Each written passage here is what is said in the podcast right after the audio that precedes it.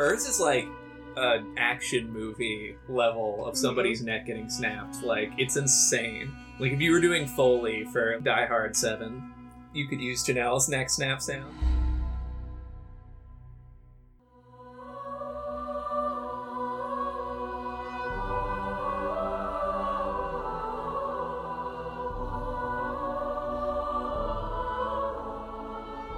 Welcome to No Clip. I am not Chad Ruthermond. I am, in fact, Andy Kinnick, and uh, today I'll be joined by special guests. Uh, not JJ Artemis. I'm Daniel Otten. Not Chad or JJ. Janelle Vickers.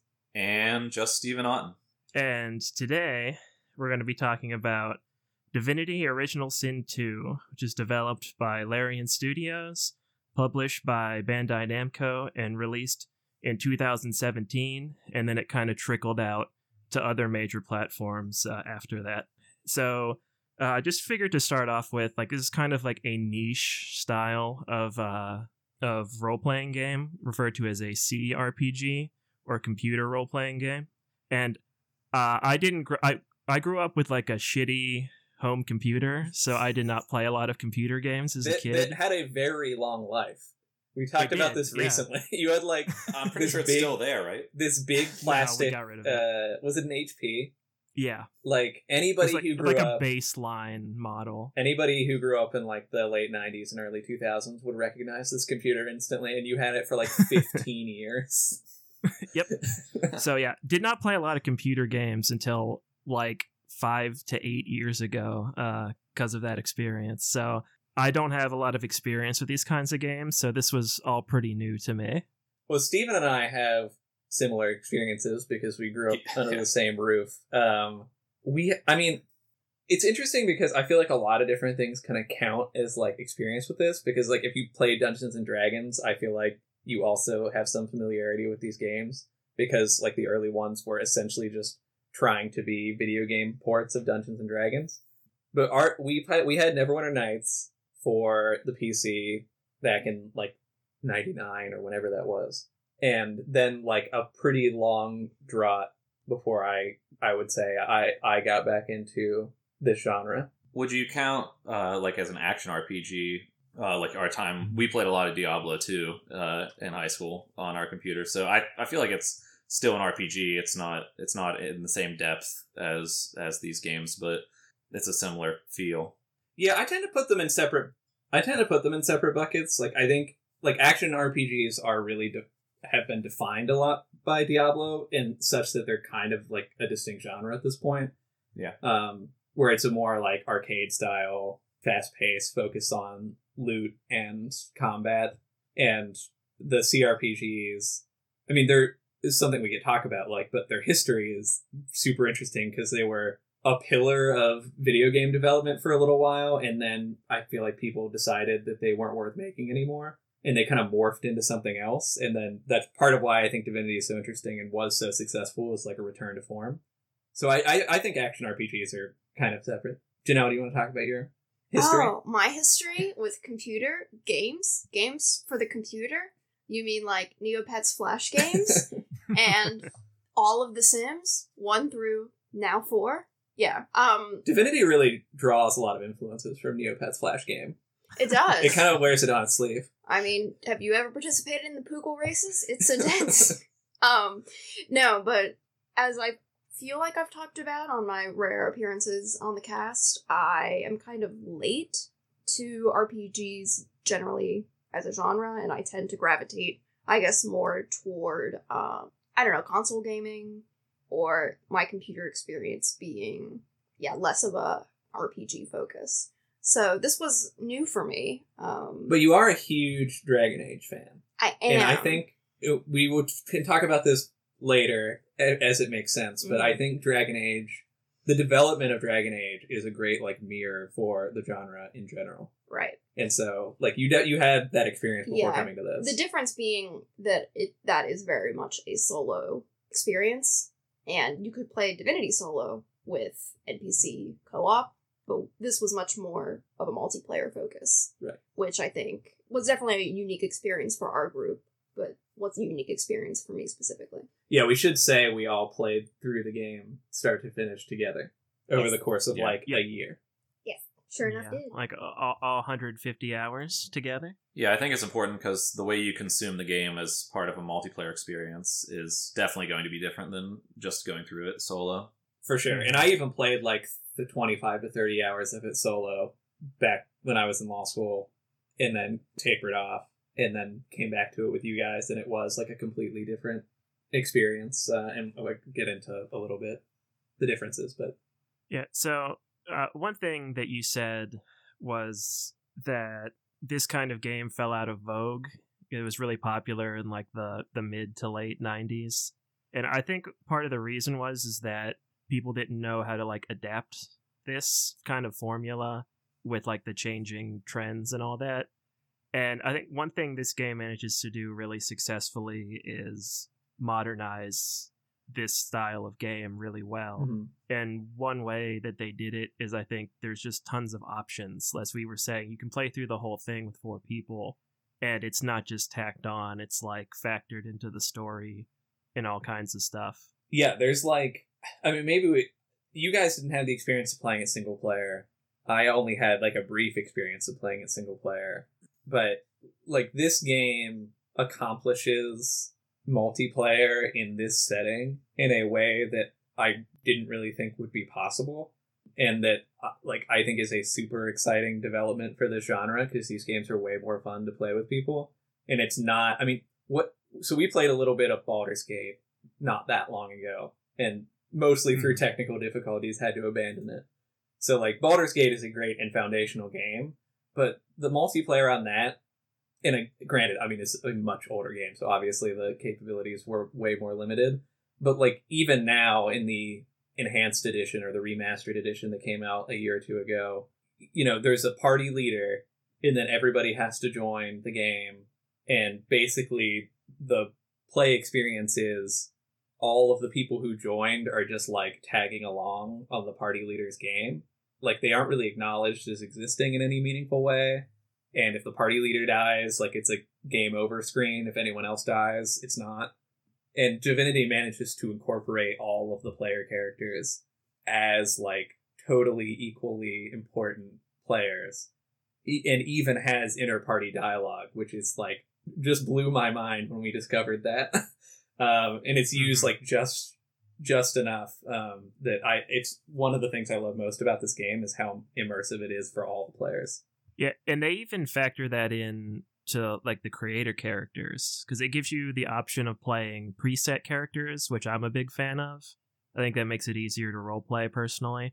But then you can also create your own characters and you can give them these tags that uh, the NPCs will react to in different ways. So like they've given the the creator characters more importance in the world, which I think is really cool. Um, I'm actually really glad you brought that up because I'm in the opposite camp. I very much prefer RPGs where you can sort of design your own character because I want to get in that mindset of, okay, I want to create this character who maybe has this background and this experience, and how does their race play into the world around them? You know, so I, I prefer kind of creating my own experience in that way. Um, but this is a game that very much benefits from playing from the pre-made characters because they have built-in quest lines and experiences. Um, but at least they did have um, aesthetic personalization. So even though we all chose pre-made characters which initially i wasn't that pleased with we were able to uh, change aspects of their physical appearance that i think was a nice marriage between my desire to personalize the character with having this content for a character that was already preloaded into the world with a path. Yeah, I come down like right in between Andrew and that because at first when I saw the pre-made character thing, I hated it as a concept. Like I wanted to create my own character. Even when Daniel told me about the game, he's like, "Oh, I think you should play." Uh, I think you told me you thought I should play Lohse. Um, and so, and I was like, I don't. I really didn't like the idea of having that laid out for me um, ahead of time. But I think throughout the game, it gives you enough choice on how to role play the character with the dialogue choices that that you make while you're playing. Um, you have the some of the visual customization options are are fine, but I think when it's for from a role playing perspective, it matters a lot more like how you can respond to in your conversations with NPCs and in your inter party dialogue. Um, so I think you even if you play one of those pre-made characters, you still have a lot of choice in how you want to roleplay it. It can kind of inform what you're going to do a little bit, but I I think it, it, as we played through the game, I ended up liking it a lot more than I thought I would when we started. Because the initial idea of having pre preset characters, I did not like at all, and then by the end, I felt like I had still made my character my own. So yeah, I totally agree. I'm like, I, I it takes a lot for me to get into an RPG. This is one reason like JRPGs have never been a genre that I've been able to get into because they tend to not have character creation. Um, so I am like all in on character creation usually. Like I really don't like having to play as a pre-made character or like gender locked classes or like appearance locked classes usually are a turn off for me. But I think everything you said is right. Like the way that what the pre-made characters do is they provide another level of richness to the story experience but you still especially because you can completely customize their appearance it really it more feels like it's a created character that just like has this extra backstory and less like oh i'm playing like Geralt in The Witcher or something, right? Like a character that is like has a defined personality and like set of goals and stuff. So I I like that a lot as well. I don't want to step on your toes there here, Daniel, but I do want to insert for the listeners that that's a that's a big plus coming from Daniel. I know how much he loves creating characters because like making characters as kids in games was literally all he would do ever. That's like true. he well with he mentioned Neverwinter Nights earlier, um, and I think Daniel created like six thousand characters in Neverwinter Nights Yeah. and never got out of the the pre uh, the uh, prologue. No, it's so wild. like he'll or uh, what's the other game? Uh, Skyrim. I I'm sure I walked by his computer on like the creator character creation screen of Skyrim like a hundred times. He was making a character and never yeah, okay. actually played it. And then, a, so I mean, a peek behind So- the veil is that this group is currently playing Neverwinter Nights, and you are on your third or fourth iteration. no. Okay. I'm on my arguably second, Mm, technically third. mhm. So everyone's dragging me right now, but it is I'm not dragging you. I'm just saying Well, it's a it's big for net for I think for uh, Divinity that you of all people did not feel like penned in by Yeah. the pre-created characters. and I didn't. I never wanted to change my character, which is like I don't know what it is. One of my many like neuroses, but I do like. I love character creation and then like cu- options for like customizing characters, but I also have this like addiction to making new ones. It is crazy to me how many times I played the tutorial for Neverwinter Nights, especially because now we're like at the time I was like seven or eight, and now we're playing through it, and the tutorial takes like ten minutes, and I almost never got past the tutorial. So I put like probably a hundred plus hours into Neverwinter Nights of just like making a character, playing some or all of the tutorial, maybe a little bit beyond, and then making another one. And uh, that has, I mean, it's not that extreme for me anymore, but like even in like World of Warcraft or like MMOs I play or whatever, like I tend to have a lot of characters. And I do think it speaks to the strength of the characterization in this game and the customization options that like I played as Fane. I thought Fane was really cool. I was able to turn him into whatever, like exactly what I wanted, and I never felt like, man, I really wish I could like re-roll as a different character or class. So, I, I does speak well to the the character system in this game that even I did not grow bored with it. well, maybe we should talk a little bit then about who we all chose and our feelings towards those characters. That seems like a good segue. Yeah, I played uh, Red Prince, good old RP. The Pence. Uh, and the Pence, the, fe- the fetch Pence of yeah, Blair. yes, the Fesh Prince of Blair in all his glory. Um, but uh, he's got to be one of my favorite like RPG characters that I've come across in a while. Like, I really because I kind of fall on the opposite end of the spectrum of you guys, where I tend to connect to a more defined character better, and I've always really valued that, and think it can lead to like better quest design and stuff. But um, and I yeah, I really really found myself endeared to the Red Prince, uh, in a way that like it, it engaged me more than like uh making my own character would have. What did you think of his like character specific story?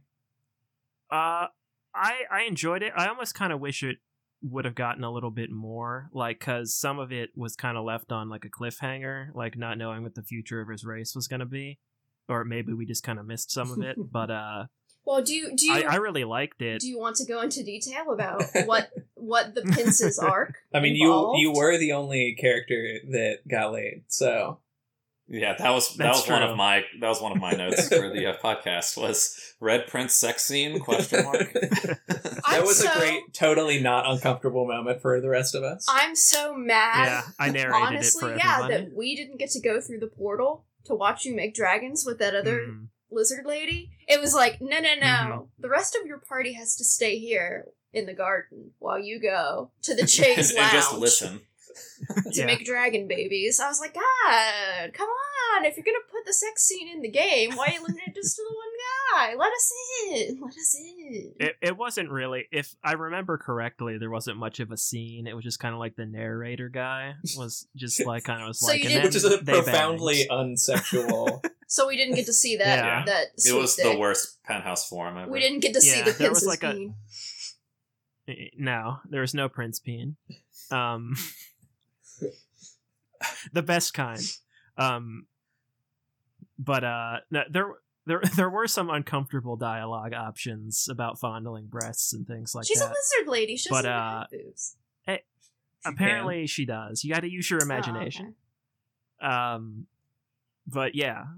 So it, it was fitting that I, I played the character that got the sex scene. I think. Um, But I was just gonna say, canonically, also the Pince is the d- divine in our playthrough because Oh, you yeah. did make it to the well first before Dallis came I and did, wrecked yeah. it all. yeah. So. like, for context, Steven and I are are the two people that, if you were a betting person, you probably would have pegged because part of the like most of the narrative of this, of this game involves each character has a god that they are like a champion of and that god wants them to like ascend and become divine and only one person can be divine so like it is And- an interesting tension in the story well, because the divine is a conduit for the power of the gods. Right. One one divine for seven gods. Right. And so the whole game, or at least like the first two acts, you were thinking like, okay, at some point I'm gonna have to like turn on the rest of the party or like decide not to pursue this. It's one of the great successes I think in the narrative because there's it genuinely calls into question, especially when you're playing multiplayer, like what are you going to do when you are presented with that choice? And b- when we finally got to that Or what Pinnacle. we thought. Or was we thought to we be. did. Yeah. uh, Stephen and I, of course, were plotting and scheming. Um, Stephen was scheming the most by far. And then, Yeah. like, through just like a random confluence of events, like all of our characters became frozen except the Red Prince, who just like charged to the throne at the last second, and was like a genuinely like, like an actual narrative twist that I really enjoyed. Um, Yeah, I actually managed to make it to the throne and like hit the prompt to like sit on it. yeah, And then it took a couple seconds and it was like, ah, not really. yeah, really. and the game kind of pulls the rug out from you in a, in a way that like Yeah. makes sense because like it is a multiplayer game and uh, you don't want to like it to just turn into PvP right. in the middle of Act Two. But, but it was um, it was a Although it it, it was it was a fun one- little true. it was a fun little uh little taste of what could have been yeah, it was great. It was to have you two screaming and then me being like go Pins go go Pins go go Pins go as he's like charging tail swishing toward the throne uh it's pretty good And I had done such a good job of scheming to put You- you myself had. in the posi- best position. Like I was gonna be on the throne. I was the divine, and then I got frozen for. it no was a real uh like Snoke situation. You got Mm. uh you Got got, cut cut in half. down right when you thought your moment of triumph was at hand. Um so I will uh, just to like continue going around on the characters. I like I said I played Fane, who is an undead eternal, which is basically like the ancient aliens master race. Um, he, I actually I thought risked having too many similarities with Red Prince because they're both kind of like erudite and like aristocratic and like snarky. Um, but I did really like the way, like I liked his backstory a lot, and I liked the way that his story played into the narrative. I think it arguably was more successful in weaving it into the narrative than the Red Prince's story was, because like you find out at the end of the game that the demons you've been fighting from the void, the Void Woken, are actually like all of Fane's race. Like they got turned into these monsters in the void. And one of the choices you have towards the end of the game is to like bring back the Eternals. So like his internal conflict is manifested in the main narrative in a really interesting way. So I had I liked his story a lot. Well, and there's also the issue of Dallis. So the character that Right. you think is your your main enemy throughout is revealed to be the only other still living Eternal And Fane's daughter. and Fane's daughter. Which to be honest I didn't love as much. Mhm. Um But I because I think having a character be a surprise parent is not an especially interesting trope anymore. Um, and it didn't really. I mean, I didn't hate it, but it just didn't really land with me in an interesting way. Mostly because Dallis is absent from the story for so much.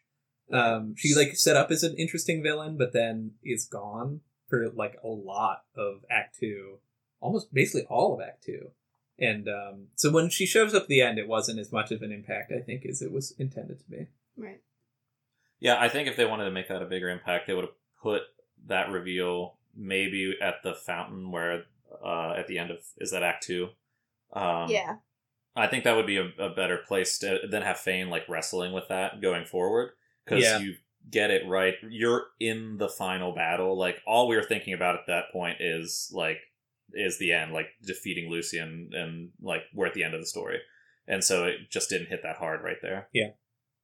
You want to talk about Sebille? Sure. So I played as Sabine. Um, I tend to like um, either archer, roguish type characters in RPGs, and I like again my Dragon Age is showing um, when elves are seen as like lower class citizens in a fantasy genre, um, because again with Tolkien being such a uh, touchstone for fantasy, I like when those things are kind of subverted in a modern fantasy genre. So I was kind of drawn to Sabine for those reasons. I liked that she um, kind of had a chip on her shoulder, former slave. Anyone that wants to do a big murder as their uh, overarching goal is kind of appealing to me. Um, I like that she got to do her big murder. That was good. Um, and it, it worked well. I would definitely say if you don't have other people that you're playing with in the game, I think Sebille is a really good pick. Um, because as we mentioned, you get three NPCs if you're playing solo that you can add to your party at the beginning, and they're kind of like your adventuring team, and you can um, sort of moonlight as those characters in combat or uh, for other points in the story. And I think Sebille was a really good addition to our team because she was able to um, do some setup stuff, um, some range attacks. Uh, and Mia Sebille was great because I hoarded everything, and that gave us a lot of arrows at the end that uh The, the other cool thing about elves in this game that breaks from like Tolkien lore is that they can like consume the memories of people who have died by eating their body parts, which I really liked. I mean, Mhm. it played almost no role in the story, but just like added another layer of like you can eat someone's head and like get a cool little soundbite about yeah. their last memories. Like I thought that was a genuinely There were some story moments that uh it either added to or quest lines. I mean, you never needed to do it to like advance the plot. Right. Well, but that's the other thing is that this story you could play with any combination of Right. Yeah, you might not have an elf.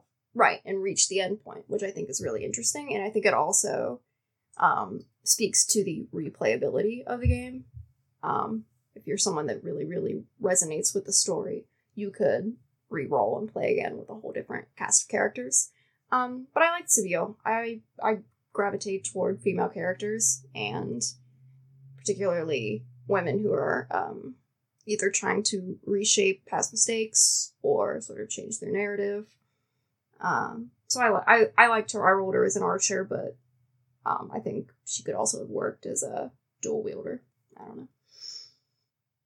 Uh, I played as Lohse, um, and I traditionally also like to kind of fall into uh, caster characters. Um, I often will play a glass cannon of some kind uh, or a magic user uh, in any RPG. And I also kind of t- uh, trend towards playing female characters in RPGs, uh, at least computer RPGs. Um, mostly because I like to do something that's just different from myself uh, and reality. I guess if I'm going to play an RPG, it's nice to play some really different character, um, not just play some dude walking around with a sword and punching people. Because that is Um, your so life. Because that is that is me. That's my life.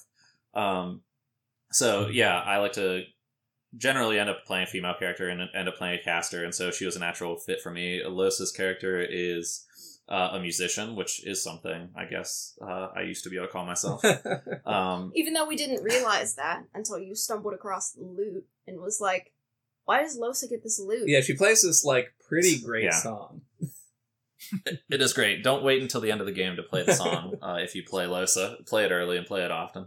Because I've I had that loot in my inventory for like a year uh, uh, uh, in IRL a year. Yeah. Um, but yeah, uh, I like that she had kind of two ways you could go with her character. Um, like I think with the Red Prince and with Fane, I don't know all of their like dialogue options. Uh, probably because I wasn't paying as much attention when they were talking.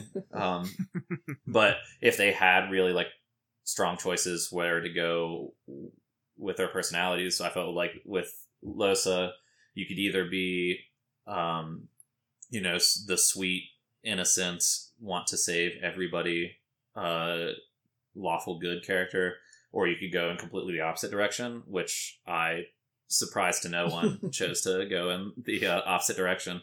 Uh, uh, the big reveal, not reveal, but I the big character trait and storyline of Lohse is that she is possessed by a demon. So where the other characters have a god that is sort of channeling them uh, and giving them power and, and asking things of them, uh, Lohse has the same thing, except it's called a demon, um, and it's it's evil uh, ostensibly, uh, who is behind her and her power, and so. Uh, another like look behind the veil that's super similar to a d&d character. One of the d&d characters that i play uh, is a warlock in a very similar situation. Um, so it was a real natural fit for me as a character and it was really easy for me to role play because it's uh, a character i'm really familiar with. But as far as playing is um, you know where janelle mentioned if you're going to play solo playing as sebille would be a cool choice. I think uh, lohse is also a good choice to play solo because you have so much control with her different um, different skills you learn. That's one nice thing they do um, in divinity as far as learning spells learning skills you're not penned into i'm going to put all my skill points into fire and now i'm going to just use fire spells like you are in some rpgs where you have to kind of as you level up select one school of magic to learn and be real good at I really spread my skill points around. Um, what we growing up would have called a buffet character, um, and where when we were growing up playing RPGs, a buffet character is the fool's choice and the children's choice that ends up being garbage in combat. Um, because of the way combat works in Divinity and playing multiplayer, where everybody has all these different roles and things they can do, you can pretty much do whatever you want in and make your character still be effective. You don't have to min max to get through the game. So I could spread my points around into you know all the different elements uh, and put uh, a lot of points into polymorphing because there's just such a variety of skills to use. And so as if I was going to play the game solo, I have a hard time picturing myself playing it as any character other than Lohse because you can spread yourself around skill wise and be able to manipulate battlefields and things, uh, and then drop nukes on big groups of enemies if you need to. So there's just so much you can do as the magic user. I see her as a great uh, lone wolf character if that's how you want to play the game. But she also, for the same reason, is I think an essential party member because of that glass cannon major hit if you need a big bomb dropped or the ability to you know teleport people around the battlefield move enemies around uh, heal so she's just a super flexible character and i really that's i think she's maybe one of my favorite characters i've played in any rpg because of that all that, that flexibility Andy, you look like you're about to say something. I don't want to step on it. Uh, I was just gonna say, as usual, the wizard is pretty essential in the party.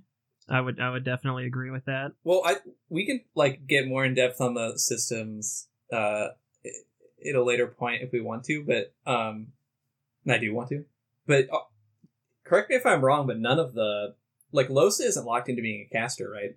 Like I think you could play any of the characters as any role. Y- yeah, you can respec guess into that's true. class that you I mean, it's interesting. I feel like it speaks to how like strongly the characters develop throughout us playing it. That like we think like Lohse is a wizard for us, Right. and like Uh, yeah. Red Prince is like a knight character, but like technically you could That's you could true. play any of them in any role. Really, the only things that are locked are race and gender.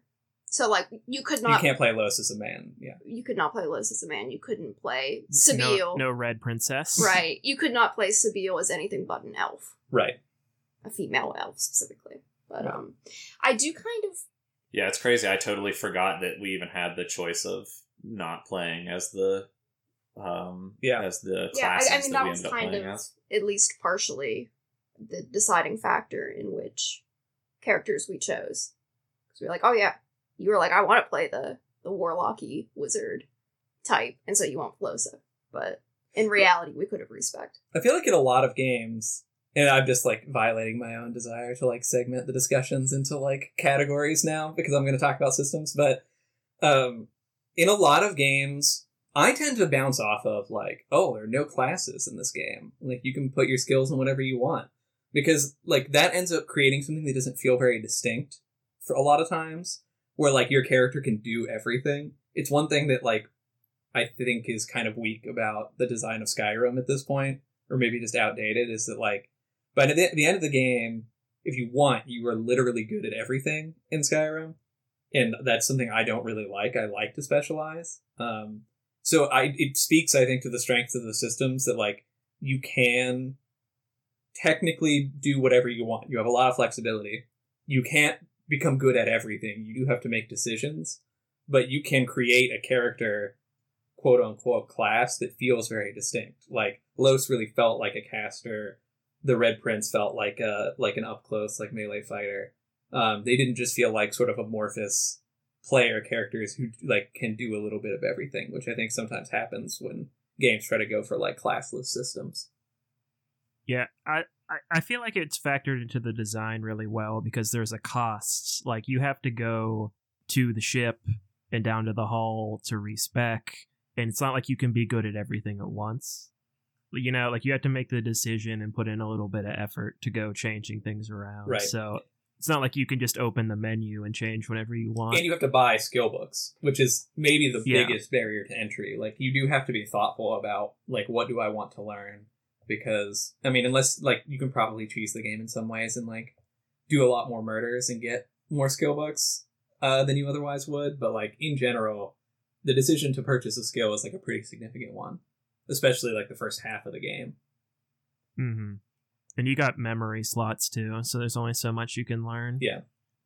Yeah, I um that's one reason I end up with a buttload of points in um in polymorph I think is because it gave me extra slots. Like I needed so much memory to to have all those spells in all those different categories. Um but yeah I I actually wanted to ask how everybody felt about the respec anytime option.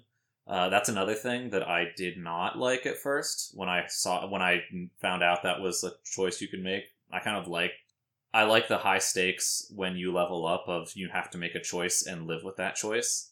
Uh, if you are putting skill points in a certain place.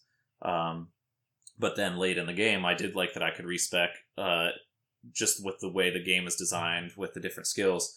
If I really, you know, I, you can't overload into one particular element. For me as the caster, like if I load everything up into fire, you know, and then we come up against a badass enemy who's immune to fire damage. It's like, well, this sucks. Um, so the ability to respec and and kind of switch up my skills throughout was useful and i don't feel like i used it to cheese the game or cheat my way through. And i, I think when i found out you could respec i was a little worried about it being really cheesy. Um, so just if we wanted to all give an opinion on that i think it worked out fine. Um, but it was definitely something that gave me uh, ang- i was a little worried about it as being being a part of the game. I think it's essential because this game is pretty hard. Like this game has a healthy difficulty curve, and some encounters especially can be like pretty brutal uh, if you don't plan well in advance and have the right skills and equipment. So I think that this game would probably be too punishing if you were locked into like character uh, development choices. So I think you have to be able to respec. I, I agree with most of what's been said. Uh, I think it works well because it's I mean it's designed around it. You know, it's part of the challenge of the game is that you're thrown into these different scenarios where you need to like experiment or change your strategy and being able to respec into something to deal with it is like what they want you to do uh, and you don't have to do it so often that it's like a tedious thing. Like it's just it's well implemented in the game because I usually don't like that kind of stuff either and prefer not to use it. But it's usually not integrated as well into other games. I think is this one. Yeah. I mean, I don't want to beat a dead horse. Y'all uh, really kind of covered it, I think. Um, and yeah, I mean, I think it also kind of led to interesting character role playing choices for me because Sebille was an archer, and I put a lot of points into doing really cool bow related things. But also, she had some polymorph abilities. And so I could be like, hmm, why does she have this polymorph ability? Is this an elf racial thing? Is this something that she decided to pick up along the way because she wanted to have more like trickster abilities? Um, so I think there was a level of personalization there that if you wanted to read into it more in a way that I find very appealing, um, it could be kind of a pleasant way to customize the experience. So we, this is I'm going to propose a shift in topic if nobody ob- objects because we talked about the like granular parts of the story and like with respect to the characters that we played. I was wondering if uh, we wanted to talk a little bit about like the big picture narrative in the game. Like, was the story successful? What were th- like things that you liked and things that you didn't like? And I just sort of as a kickoff point, I I love this game. Like, it's not. I feel like that is probably obvious, but I sort of felt different ways about the story. Like, at times it was very successful. I think the first act is like probably my favorite part of the game. Um, but it it doesn't hold together completely successfully as a narrative. I think like the second act drags a little bit.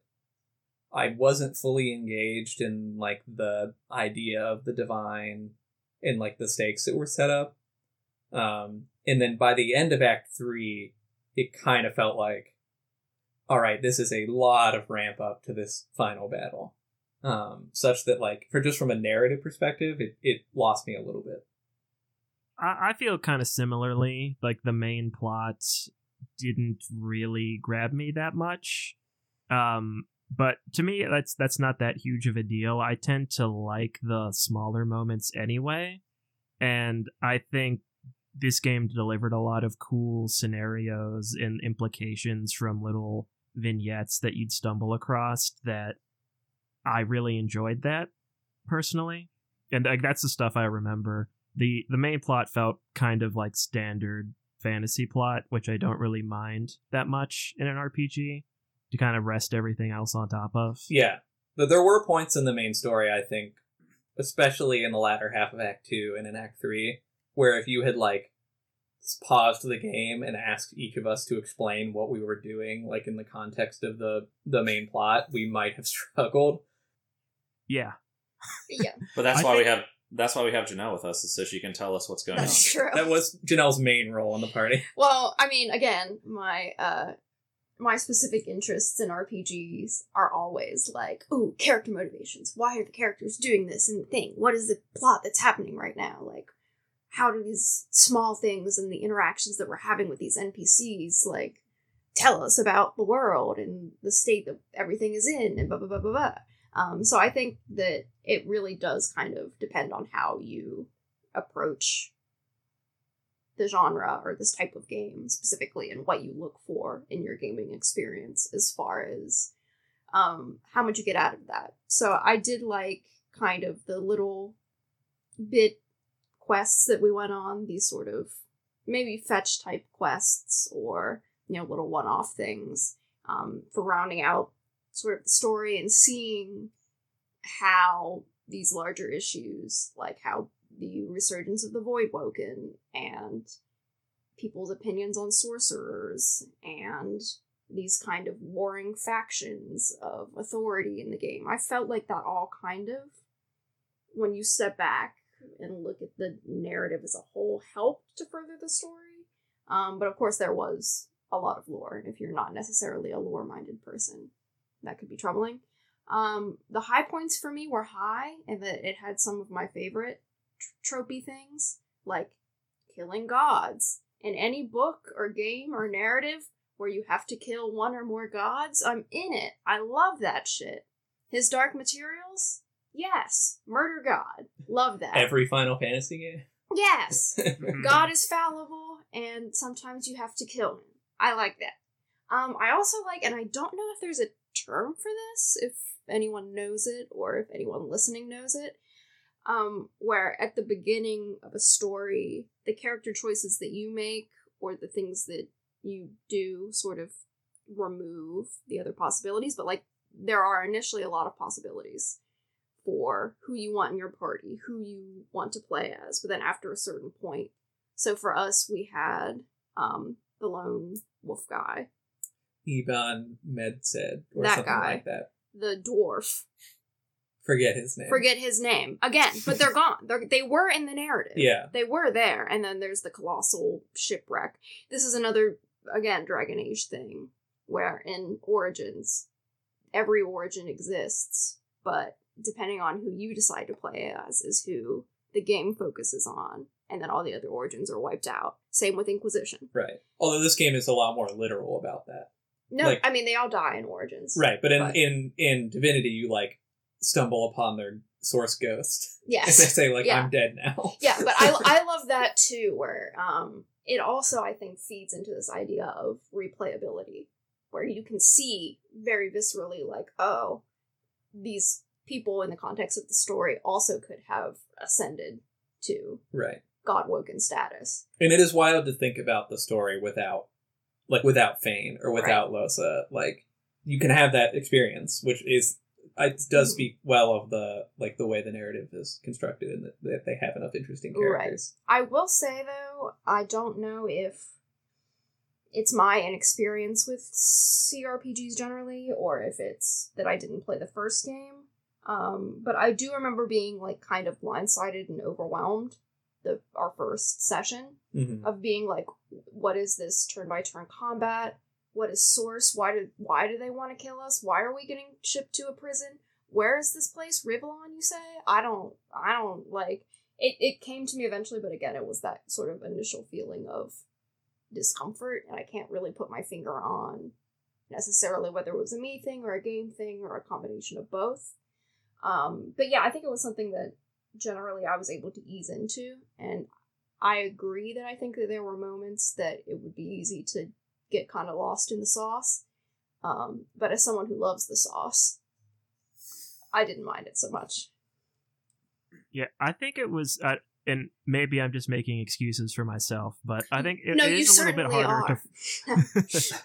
I think it's a little bit harder to follow along when you're playing it with three other people because they might be like in important dialogue and you were like messing with your inventory or something. It, it- you know, that's on you, I guess, but like it's gonna happen. It's gonna happen. You know, you're not paying attention to what someone else is doing and you can miss stuff. Yeah, I think uh I again not to beat a dead horse, like I agree with a lot of things everybody said. Um I think that part of our little our, our getting lost like that Daniel brought up is that the way we played the game was one time per week we would get together and play for a couple hours.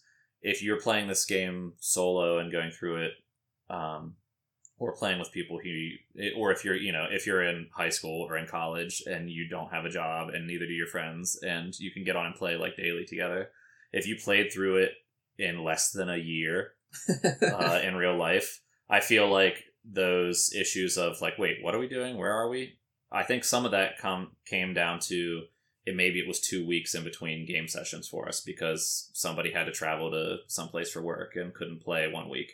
So like or two weeks in a row. So we might have like it might be our our sessions might be separated by weeks and then the thing that started the quest we were on could have been in real life a month or more previous to that game session.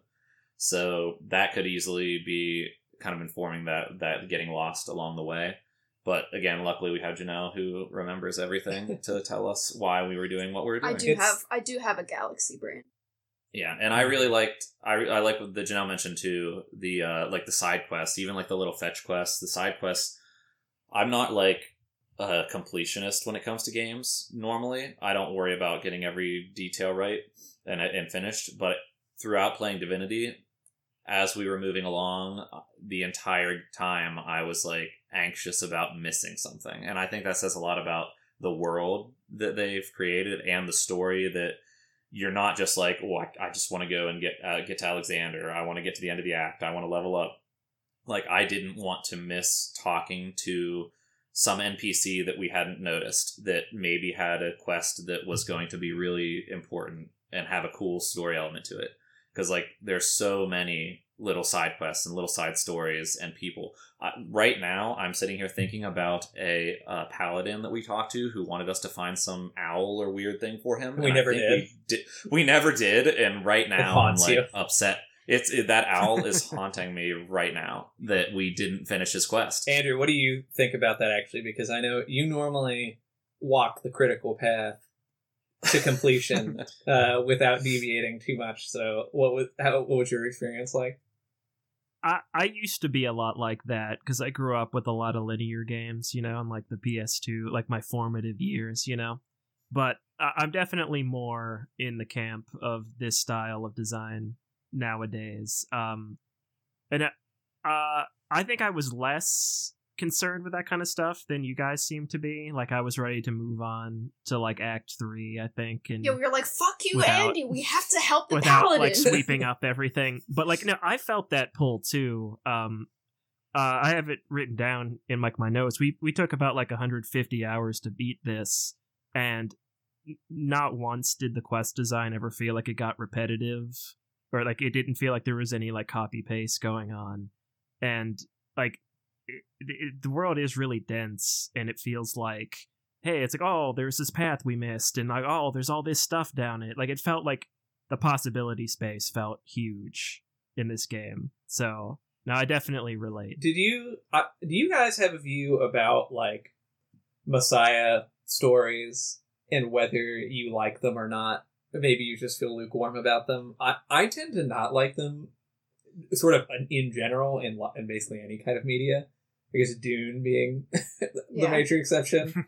uh, but like, especially in RPGs, it is so it is such a tired trope at this point and such a, a kind of lazy way of explaining why your character is doing important things Mhm. that I tend to not like it. And this game did have that, and was something that I didn't like about the the main story.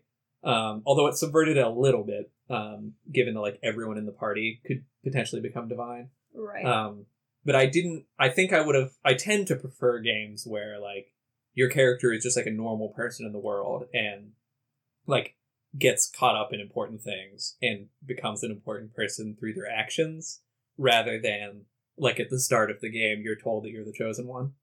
I think that maybe it was just from my character's perspective. I wasn't told I was the chosen one so much as I was told I was going to be used for like power games by some demonic influence.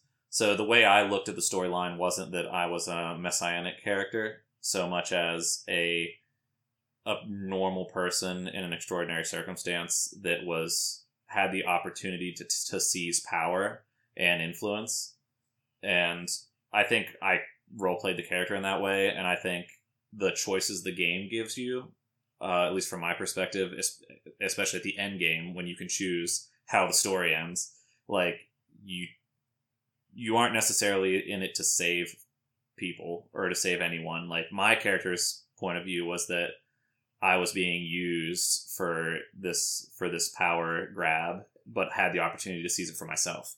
And so that is kind of like more of the the regular person put into a crazy circumstance than to say like from your birth you were going to be the great one that would take care of all the people. Like the i assume the red prince's story basically. Um it's like you you are i don't you know I, I don't know your story as much as my own but that so I, I guess i didn't i didn't feel so much of the like the messiah complex or that story for my character. I don't know if it was stronger for, yeah i think it as an outsider watching Fane Fane kind of felt like and maybe this is just our party uh and the way we play games and interact with each other but it, maybe it's Fane, maybe it was Daniel, but you felt like kind of the de facto leader of the group. And I think that's actually good for playing this game to have somebody who is sort of your party leader because every character is equal to to a certain degree, um, and it helps to have somebody kind of guiding the ship, guiding the ship. Um, but maybe for Fane, it felt like you were uh, a Messiah character. I don't think that Lohse felt that way to me. Um, Sebille did not for me as well, but she had a much more tumultuous relationship with her god, in that he kind of looked at her as like, well, I don't like you, and I don't like that I have to do this, but you're my only option. And her being like, I don't fucking want any of this. I mean, I think you could probably roll it as a character who is like, yes, this is my divine right. I should be honored. But Sebille was just like, that I, sounds like Red Prince. yes, but but for Sebille, it was much it was much more of a you don't want me in this position. I don't want to be in this position. I just want to be like free from the fetters of my old life and to you know. So with her, it was much more of like a reluctant relationship that she had with divinity, which which is again, it is a really common trope, and that is typically how I roll with it. I don't necessarily like a character that feels shoehorned into like this chosen one role. But maybe that's just me liking fallibility and also murdering God. Uh, I feel similarly to Dan. Um, I, the Messiah uh, character is a very like cliche uh, narrative device or whatever, but um, I, I like in this game that like the competition aspect that there. It, it almost makes it feel a little bit more like Hunger Gamesy or something like that. Like uh, there's like a group of like exceptional chosen people that are kind of pitted against each other, but also they kind of have to work together. Uh, I I find that really interesting, so that kind of saved it for me. Yeah, I that was very successful. I think I alluded to that before. I, I totally agree. I think that that was the thing that made that part of the story interesting. And in the absence of hmm. like if if it was just that like player one or like the host of the game was like slated to be the divine and everyone else was just like a party member, it would be so much less interesting than it was. Especially Yeah. for our party, like Steven's playing Lohse, and it's it's baked into that that like it's Steven, so we're already worried that he's going to betray us if he can. But then he's playing the character who has like the most loreful reason to betray everyone. Um, and so the whole time I'm just like, okay, we're gonna get to like the end of this game, or as it turned Yeah, out, I'm like the, kill yeah, all the end you. of Act yeah. Two, and then Lohse's just gonna kill all of us. Well, like because- that was like a legitimate like plot tension point. well, Daniel and I and and at the end of our and at the end of our playthrough, it was funny that I was the only one who made a different choice than everybody else. Um, at, at the end, uh, and it I think it did come down to me to choose the end of the game. So right. It did, yeah, but it also led into it that playing remotely, Daniel and I shared a screen, and then you two had your own screens. So we did depend on each other to say, well, what did your God say to you in in the wherever you end up talking Right. in the divine realm? And so if Stephen was like, oh yeah, it's a demon, he wants me to kill all you guys, we're like, But is that really what he said? Did he say more things? Did he give you a secret power? Like we don't know. Um, so I think that did add an, an element of uh, I don't know, like you're almost playing Clue or something, right. where you could open the envelope and Lohse was the murderer all along. You know, I, actually am glad that you mentioned something there. I just want to express some gratitude because I assume somebody from Larian Studios is listening.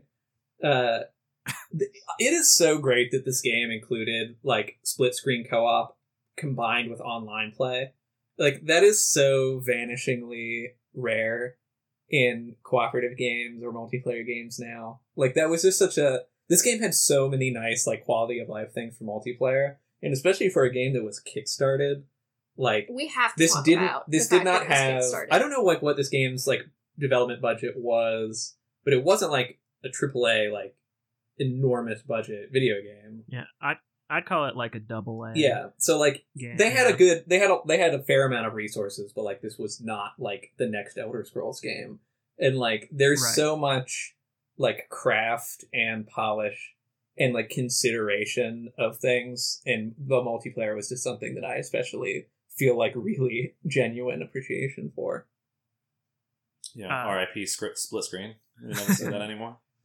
Do we want to take a break, Sure, let's. or do we want to keep on trucking? I'm gonna do a quick uh, wanna go to the money SNR. zone.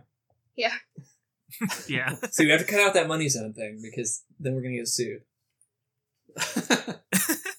All right. So yeah, I had so I, I like the the train of thought we had going there, and I have some notes relating to it. But we'll talk about that more after the break. After the break. after the break. Is that a thing that we do? We all say after the break? yes, we usually try to do it in unison, but since we're not in the same room, uh, I will accept the round that we had.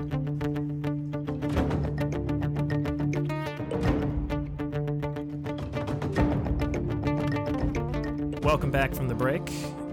Before we left, uh, it had been thrown out there that this game was uh, partially funded on Kickstarter, and I figured that'd be a good place to jump back in because Larian Studios had already been a pre-existing studio. Uh, it's not like an indie developer or anything.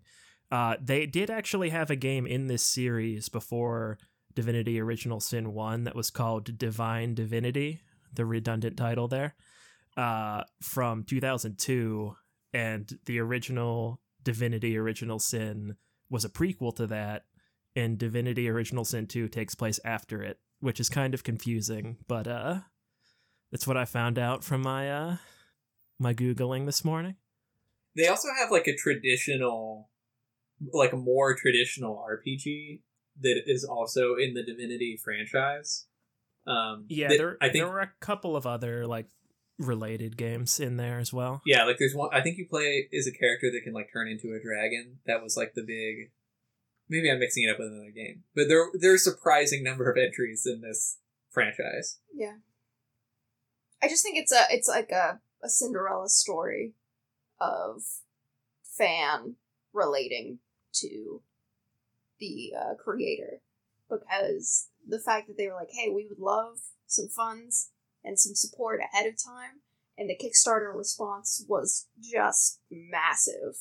Um, and then for them to create a product that, based on the, all the reviews that I've seen and based on our experience, I think worked extremely well. I think that it was, you know, a really great use of crowdsourcing. And uh, it kind of speaks to people's desire for games like Divinity Original Sin 2. Well, the, it like I mean, not it was acclaimed in its time, obviously, but I my sense is it's, it's regarded as like now one of the best RPGs, just period. Um, which is like an I don't know if you could imagine like a bigger success story for this game. Like it is, it borderline a masterpiece of the genre. Yeah, I think the fact that uh, Larian is doing Baldur's Gate three really speaks volumes to how great Divinity two was. Because I don't, I don't think they'd be doing that if that wasn't the case. No, Yeah, with my limited experience, like playing a chunk of Baldur's Gate and a chunk of Neverwinter Nights, like this really does feel like it's kind of closed the book on this kind of design. Like it's hard to imagine how you could improve the CRPG much more than this. I think Yeah. we'll find out next year when Yeah. Baldur's Gate 3 comes out. I mean, yeah, I, very very excited. I don't think I've ever been more excited for a game than I am for Baldur's Gate 3, and it's because, like, I, I, it, Larian is like the dream studio to do it. Like, it's, it's almost unbelievable to me that we have the good fortune that they did get tapped to do it. Because, like, there's no mm-hmm. one else you would want to do this. Like, it just makes so much sense that they're gonna do Baldur's Gate 3. And it's because, like, this gets into something I mentioned at the very beginning, but Divinity feels very much like a sort of wonderful evolution of what is like a really old and traditional genre in a way that I think like basically nobody had done. So like we mentioned at the beginning these games were really popular like a mainstay of like computer gaming for a while and then kind of disappeared. And I've been playing Dragon Age Origins a lot lately which I think exists as sort of an interesting crossroads because Origins was made at a time where, like, when you made RPGs, you still stuck fairly closely to, like, the Neverwinter Nights, Baldur's Gate kind of model. And obviously, that game was innovative in its own ways uh, and is a really great game, but still adhered to, like, a lot of the traditional kind of design sensibilities.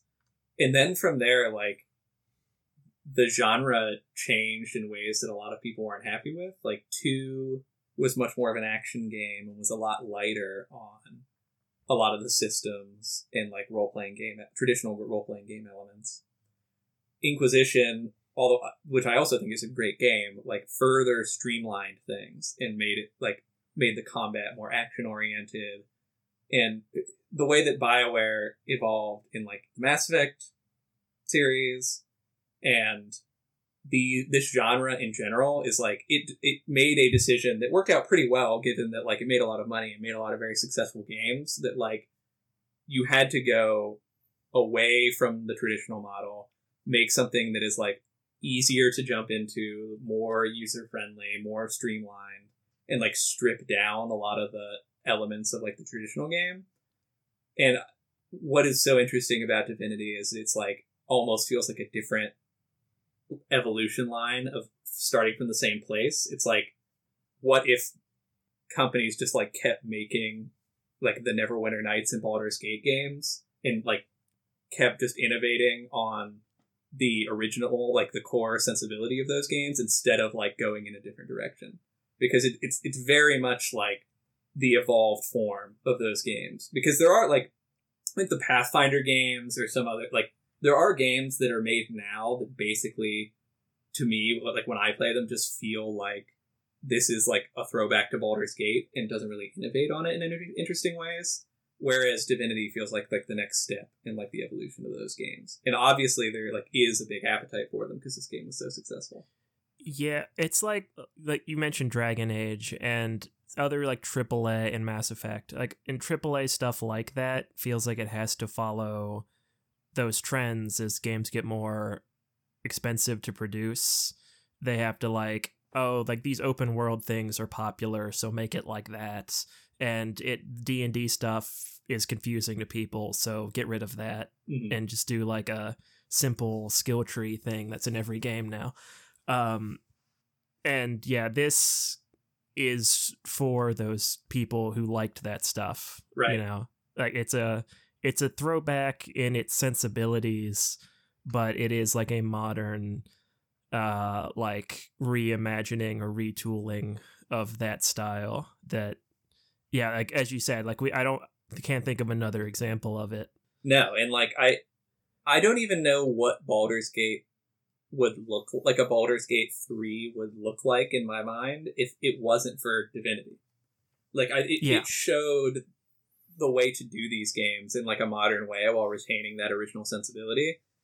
Whereas like I would have just thought a Baldur's Gate three was going to be like a super niche game that like only like a small group of people would really be interested in playing. So like this kind of like showed that there's a whole like genre I feel like out there that that people want to play um that had not been tapped into for a long time. mm-hmm. And I still really like the Mass Effect games and I like Dragon Age. Like I know a lot of people are very unhappy about Dragon Age Inquisition. Like I like I think that is a very good game. Well, I mean, you can you can like many different kinds of RPGs, and it's not that one is better or worse than the other. But I just feel like Divinity did scratch an itch that wasn't being attended to. That got weird. that was a weird metaphor. But you know what I mean? There, there, it, it, it Exactly. Yeah. it it does something different and you don't necessarily have to abandon one for the other i just think it's really refreshing that they um, made the choices that they did in, in a market that's you could think is potentially oversaturated with a modern action rpgs Right. And it's a risk that like a major studio probably wouldn't be willing to take. right Which is why it's like a big success story for crowdfunding. I think it just the one great thing about Divinity for us is that it just suited the way we wanted to play the game that I mentioned earlier, like playing once per week for a few hours. So I think it sets up really well the uh, the multiplayer. It sets up really well for people who are like us, who are like in their late twenties or some of us in our early thirties, uh, who like still want to stay in touch Who and play can games say? together. Who who knows how old we might be?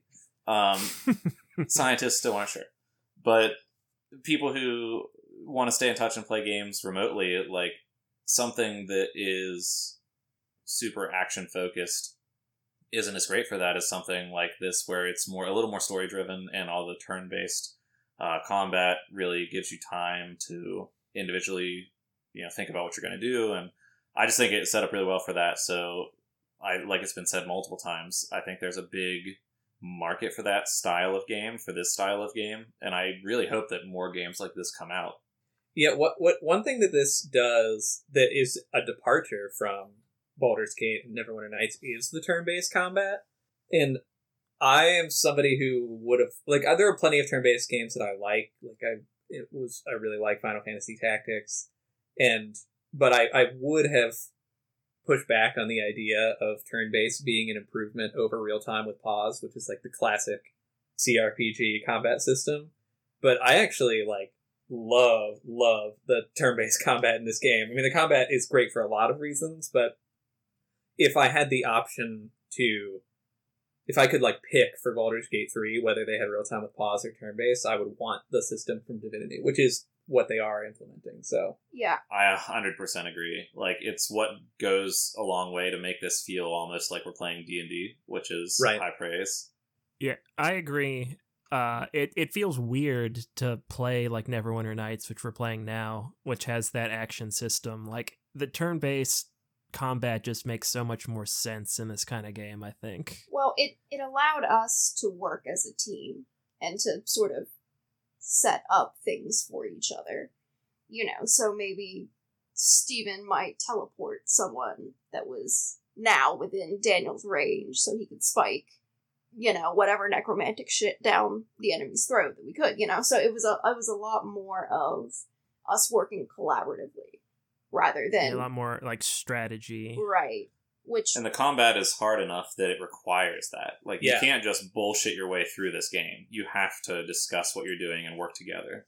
yeah, you can't just have like a DPS and a tank and a healer and play the game like in a very straightforward way. Like it, it will punish you pretty hard if you don't if you aren't thoughtful about things and like actually utilize the systems.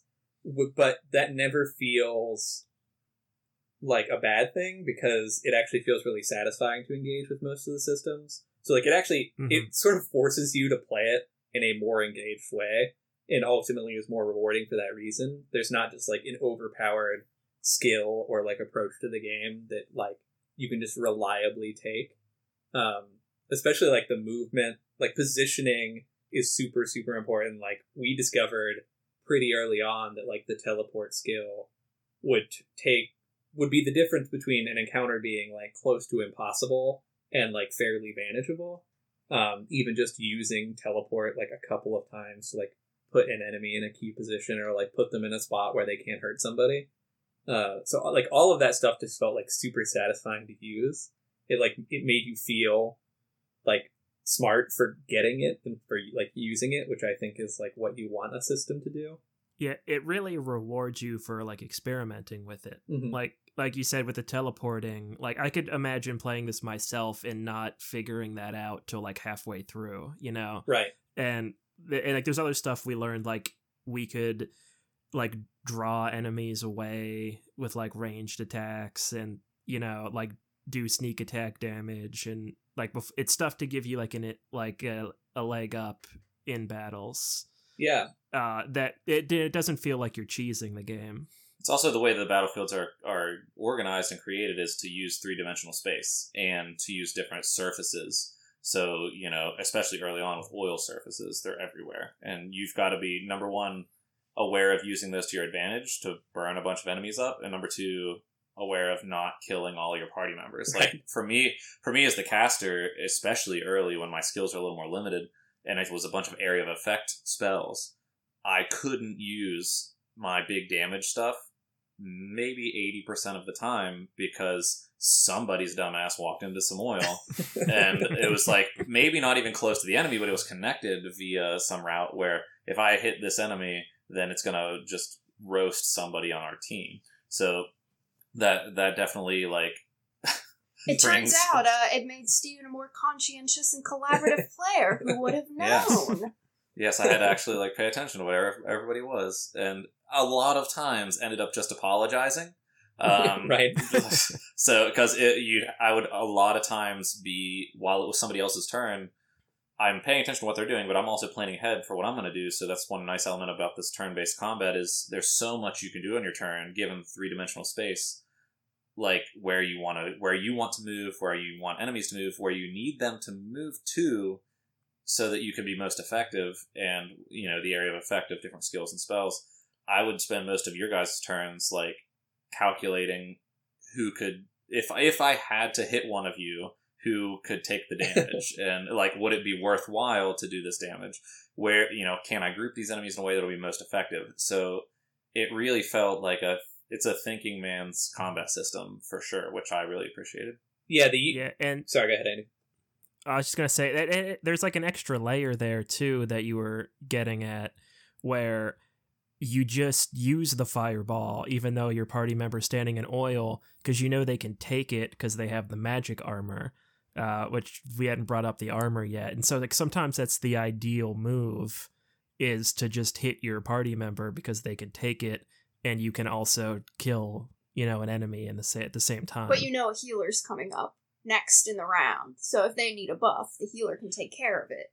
And yeah. Yeah, the turn order mattered a lot. I Yeah. do. I'm glad you mentioned the armor system, Andy. I I liked it a lot. I thought it added like just enough complexity, but was like still easy to understand. Like, there's no confusion about like okay, damage either damages magic armor or damages physical armor, and like you need to strip one or the other for certain abilities to like like secondary effects are so important in this game, and like crowd control abilities that like so much of your strategizing is thinking like okay like who can we strip of magic armor so we can charm them? Or like who can we strip of physical armor so we can knock them down so they don't take a turn? It's not just about like just about doing large numbers of damage was almost never a consideration right? Like it was all about either putting somebody in a position where they were no longer a threat physically like using space like steven said or like strategically doing magic or physical damage so that we could apply effects on people. And it was so it wasn't just like, all right, we need to do ten thousand damage to this person. yeah and that, yeah, you had to like whittle them down first before you had to worry about dealing damage. Right. And I think that the way the game's set up is really balanced between that physical armor and that magic armor, and those different use the usefulness of spells to either make them un, you know, unavailable in combat or physically make them unavailable, to where it you didn't just need your your fighter to to hit for a shitload of damage or your wizard to hit for a shitload of damage where you know there might have there were i'm sure a number of fights we went into where i maybe didn't cast any damaging spells like if Right. if we were going up against enemies who had low relatively low physical armor but a bunch of magic armor i would spend all of my time and energy focused on buffs and moving people around and just managing the battlefield which is rewarding super rewarding in its own way and you feel like you're an important part of the team in doing that but i might not cast a damage spell for an entire encounter if it's not going to be particularly useful. Whereas you guys are all doing physical damage, and if I'm not contributing any physical, then I, all I'm going to do is I want to put make sure I put you in the right place to be as effective as you can be. Yeah, Sebille and Lohse had a really great working relationship of, hey, can you pop me up on that uh, Right. tower? Yeah, whatever whatever tall thing you needed to be on, Yeah. I would make sure that I- you got on that tall thing. I mean, I hardly did any damage the whole game. I mean, really, like Mike Fane had Well, like two damage abilities, and then otherwise, yeah, he summoned and like buffed and, and healed, eh, which I loved. Like, I absolutely loved Well- like the role I was able to play. Yeah, that was a great character for you s- specifically. right. Um, and again, that's why I didn't mind the uh being able to change kind of your specs so frequently because sometimes you might get into an encounter and realize like, oh, we're much more weighted toward physical damage. Like we need someone who can do more magic damage. I need to take more magic damage spells. Or you might say like, oh, I can do nothing if someone is up in my face. I need to get this wand that has a little bit better as far as like a, a 1v1 melee action. Or, you know, oh, I need to prepare this spell because I realize that teleportation is really important. Or I'm the Red Prince and I keep getting blown away by anything magical, so maybe I want to take a little bit of magic armor. So I I wanted to mention. I think there are two other things that like I would be upset if I didn't mention about the combat system. The first is like one of the most genius things about this system and why it works so well is it is turn it manages to realize turn base without a grid map system, which is like I, I I'm super maybe the most impressive like single thing this game does is like the kind of like real realistic spacing in space but still having a turn-based system. Uh, I think that like a grid system would be way less fun and interesting than this.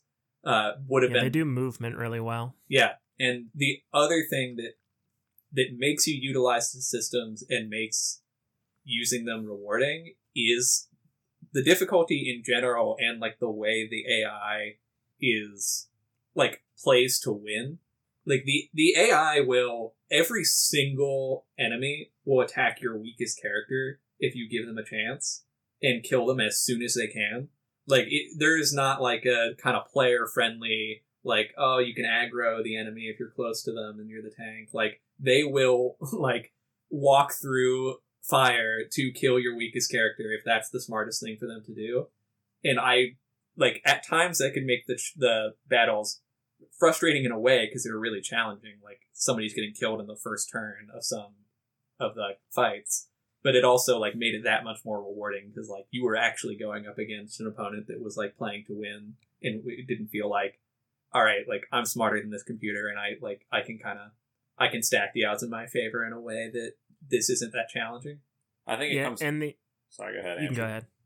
I was just gonna say it comes back to the like that D and D feel of your your computer opponent feels like a real person. It feels like you're playing against a DM who knows who the weakest player is and how to fuck up your party, and so they're gonna do that. So it's kind of playing against a shitty, mean DM in combat sometimes.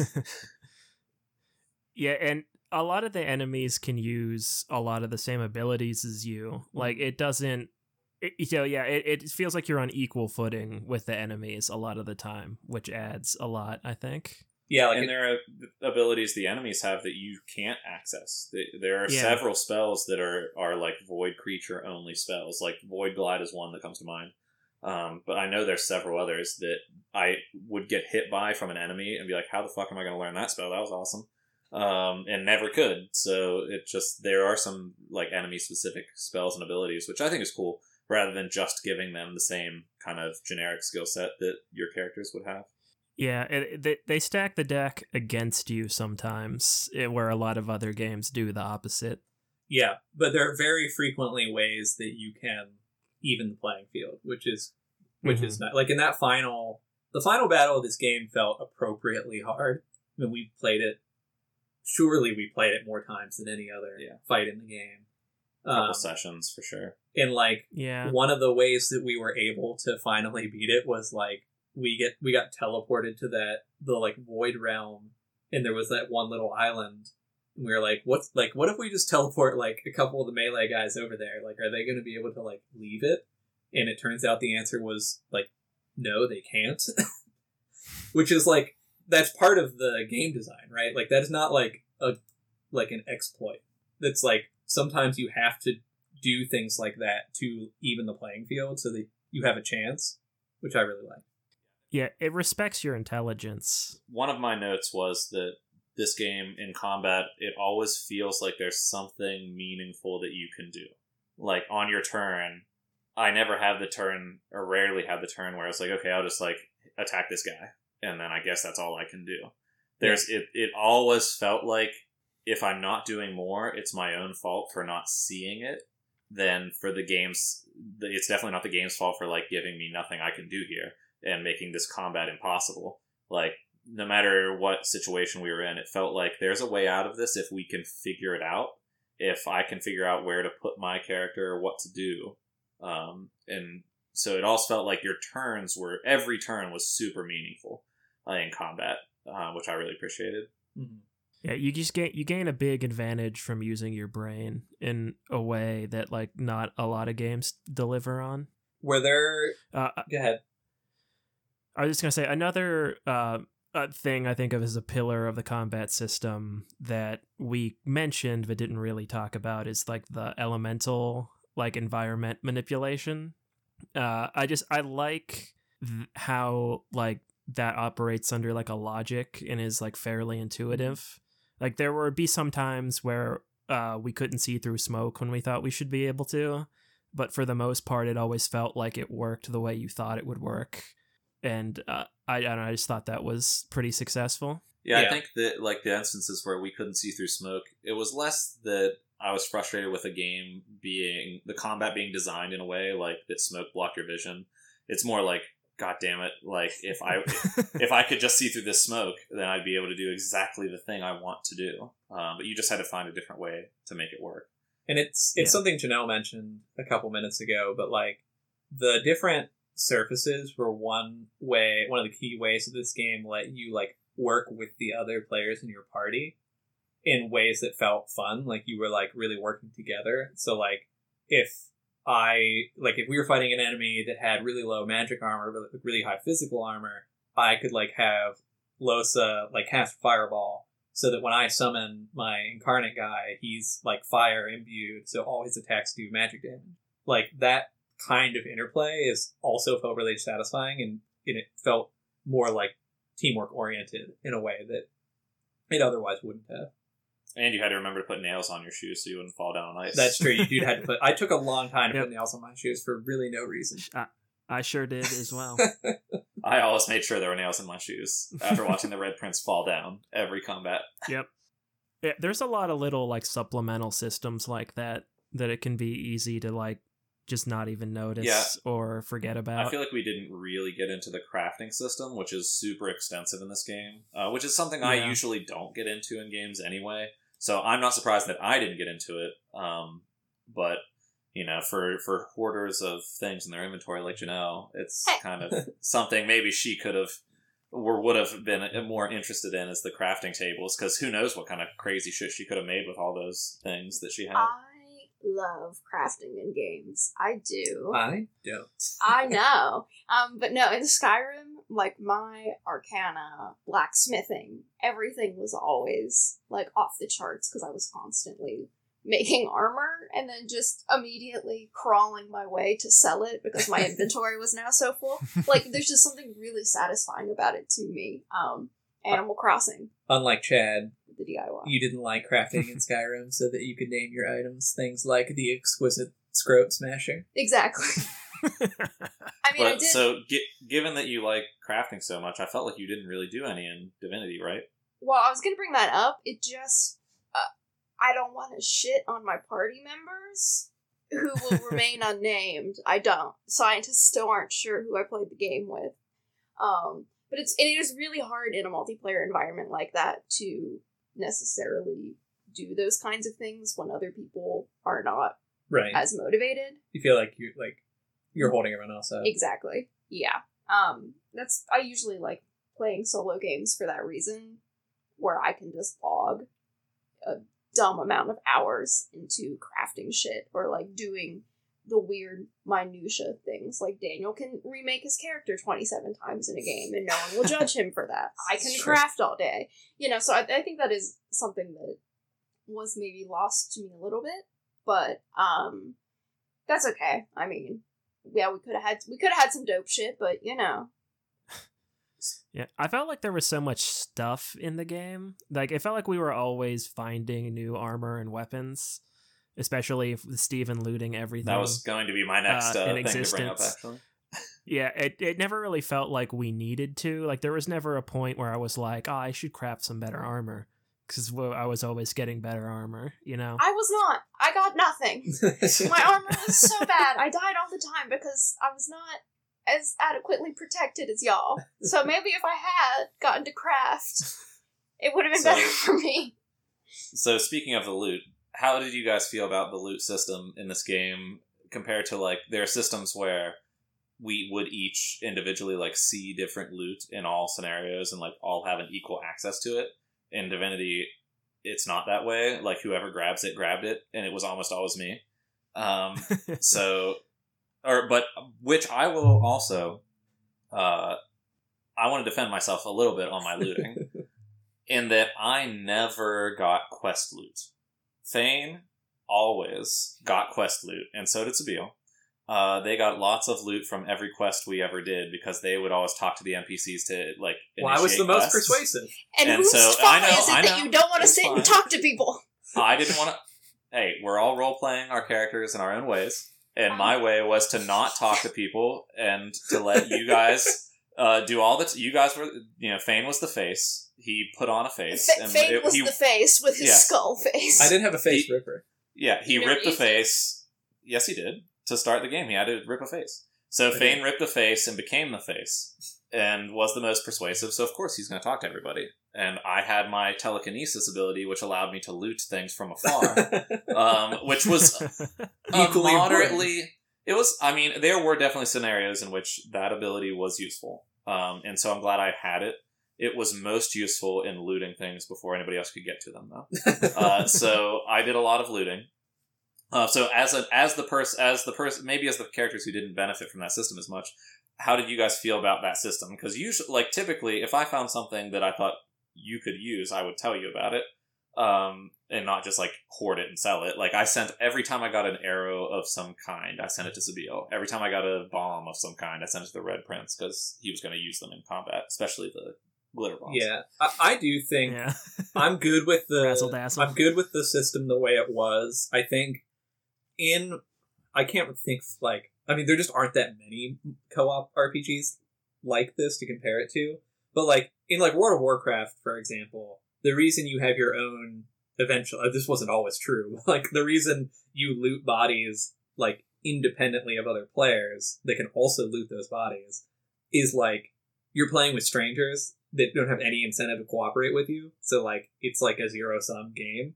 It, this game is like you have every incentive to like make sure that everyone is equipped adequately because otherwise they're not going to pull their weight in the encounters and like it's going to be bad for you. So I I fine with the system the way it was, and I thought despite your rampant greed, you did dole out the stuff you picked up mostly equitably. Although you always had a shield that had like three thousand armor more than uh, whatever shield I had. Well, we're both shield users, so I have to keep the best shield for myself. And if I have another one that's decent, I'll give it to you. I also a sidebar on that real quick. I, I want I do want to continue with that question, but sidebar. I did appreciate that this game allowed the caster to put on some fucking armor thanks to shields. Like, Yeah. if it wasn't for my shield, I would have been so squishy. It would have been embarrassing, and I would have probably been killed in most encounters. But the fact that I'm allowed to use a shield uh, let me put on a little bit of armor to where I felt durable. Like I, even though I was the caster, I was able to take a hit and not just get one shotted by a boss battle. So thank you, Larian, for for that. Uh, I was gonna say also in Steven's defense on the looting thing, uh, I think they want you to do that. Like I do think there's an element of competition. Like it almost kind of feels like Gauntlet a little bit, where they want you to compete for the loot. And we never really engaged in this but like you can sabotage the other players if you want. Like you can attack your party members. You can stab them in the back. You can poison them. You can do like whatever and fuck with each other if you want to play it that way Mhm. so i i think it's fun that that's in there that like you can compete for the loot in the dungeon even though i'm not super competitive and probably got the least loot of anybody uh i enjoyed that it was in there Also, it it it helps to have that one character doing going for all the loot greedily because think of all the stuff we would have missed if I didn't grab it. No, that's like true. you Thank you, so you all walk you all walk past a lot of stuff that I just like. I was holding down shift the entire time, which highlights the stuff around you. Like that's how I played the game was highlighting the loot. And so think about all the good shit you would have missed out on. It's all right. I uh, Andy is right that those subsystems are important because the way that we kept your looting in check was uh, usually would have Janelle pick your pockets before you joined every session to make sure that you weren't hoarding anything. and I wasn't. hoarding no, you weren't. No, you weren't. That's how we kept you honest, though. Just a peek behind the curtain we haven't discussed before. I did, I did not know that you didn't trust me that much that you're checking my inventory. Well, I just thought I but would that is check. true. You don't even have to pickpocket. You can just look at other people's inventories. And that's where I would look at That's Janelle's true, inventory and get really frustrated that she had so much shit in her inventory that she didn't use in fights. Like, if we had a tough boss battle, it's like, oh, you had 40 charm arrows just sitting there that you didn't even But then at the end of the game, At the end of the game, I it was useful. that, Uh-huh. that's a classic rpg thing It's like, s- S- save all the consumable items to the end um, i do that shit too were there any combat encounters that were especially memorable for you guys? I oh, i got Go ahead. I feel like we might have the same one. My favorite like dungeon in the game by far. Oh, this was not in a dungeon. Okay. This was in Act Two in the overworld. Uh, there was an encounter with probably like fifty oil blobs. yeah. Like up until the end, that was the hardest fight in Yeah, the game. Yeah, that was super hard. I thought like that was a huge difficulty spike for us. We probably spent two and a half sessions on Yeah, that's that. like four hours of real life time trying to fight those Yeah. Blobs. So I, I thought that one was really interesting, and there was the NPC involved that you could free to like help you Yeah. uh partway through. Like that one really stands out in my mind. I think another reason that one stands out a lot is because it, for me, it kind of changed the way I play the game. Honestly, it really informed me going forward that I could not load up on one element and be effective. true. Like I, Yep, I, we teleported shit all Yeah. over the place in that fight. I felt really ineffective in a lot of ways in that fight because of the oil everywhere. I couldn't use any fire because if I used any fire spells, then everybody is getting fucked up like everywhere. Which is obviously the way they designed it. They wanted it that way, and so I think that really informed my mixing of skills, which I ended up really preferring to specializing one specific area. That was also the that was the first encounter that taught us to use the bless mechanic in like a like Yeah, a like the- meaningful way. The blessed fire. Yeah, because like the fire kept getting cursed and like was a huge problem. And so like up until that point there hadn't been that much incentive to engage with that. But like afterwards I felt like I learned from that encounter. So like actually think about whether you can use the bless skill in a useful way. Yeah, another reason that encounter is, I think, important narratively is like we said, you said somebody said about the NPC that you could involve in a positive way.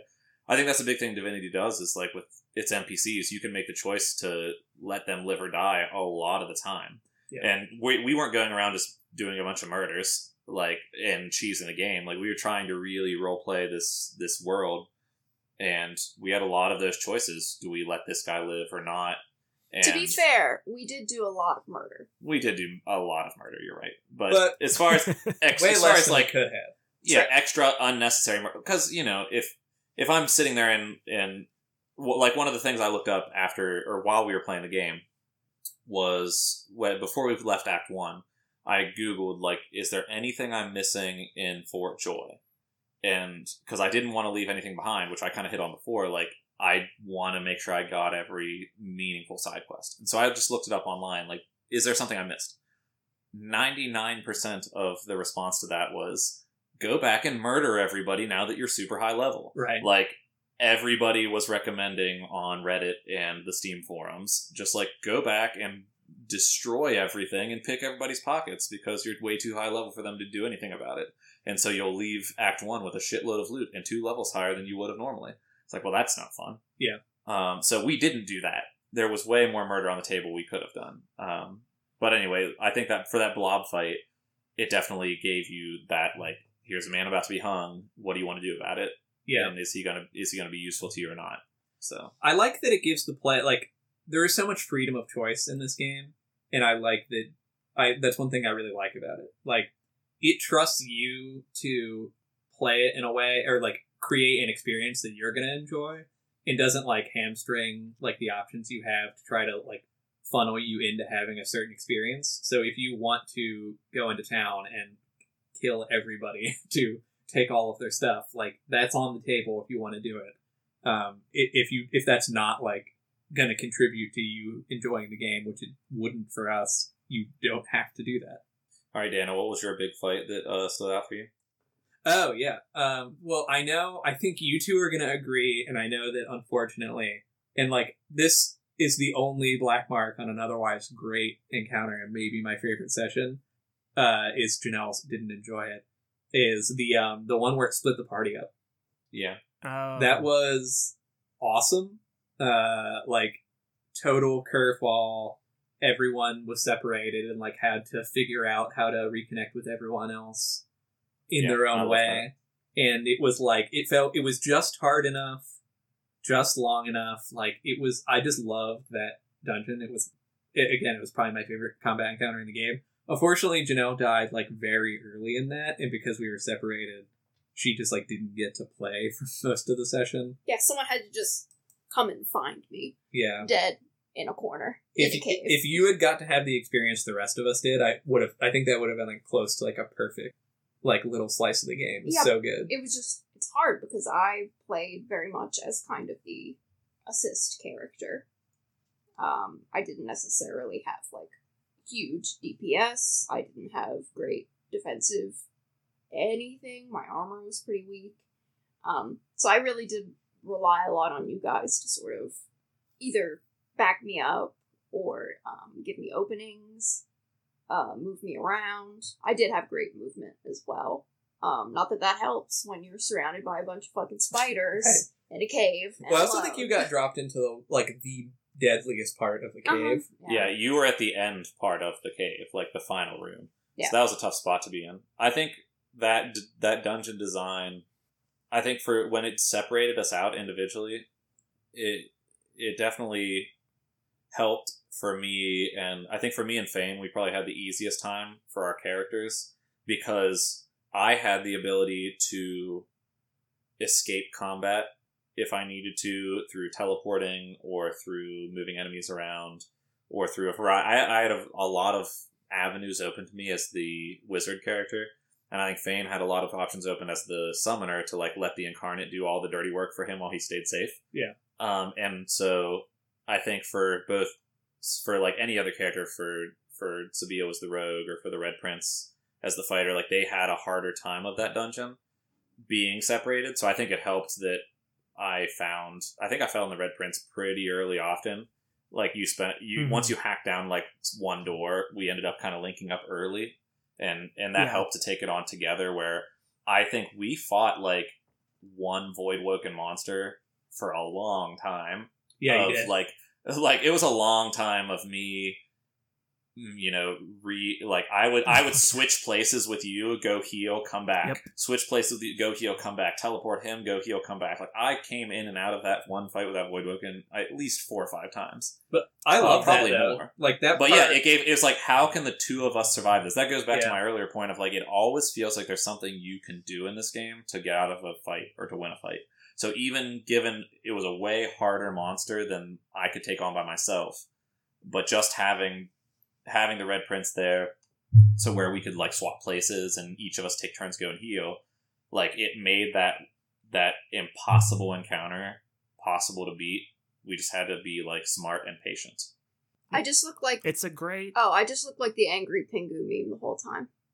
Pingu, where you know he's got the towel on his head and he's got his arms folded and he's like, mm, Yeah. claymation penguin. That was me. Glad you all had a good time though. Now it's a great example of like taking the safety net away. Uh, in you see this in games from time to time where they just like take your crutch and they get rid of it. Like you can't rely on the other players to help you, and you have to like be like, oh shit, and reevaluate what you're doing. Like you know, it, it tests your er, testis tests your uh yeah it tests your This is a family podcast. uh, Oh, sorry. Leave that out. like your your adaptability like your your ability to react to the situation Yeah, I think we were. in an interesting way I think we were a little surprised. At least I was a little surprised that we didn't just die immediately. Like I know Sebille died immediately, but the rest of us um, didn't, and it almost felt going into that dungeon like it was one of those game moments where you're supposed to lose. Like you're supposed Yeah. to all die. You're you're you're all gonna die, and then the god will come and tell you some shit. I think we even discussed that at the time. We Yeah, thought, like, like- are we supposed Yeah. to get killed here?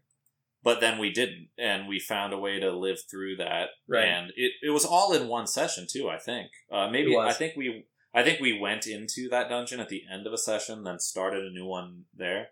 But it wasn't like we didn't go weeks in real life of not sure if we were supposed to be there or not. Like it fit in a two hour or three hour span, um, and we were able to like kind of really slowly work our way through with a lot of a lot of uh, careful thought and strategy in every encounter.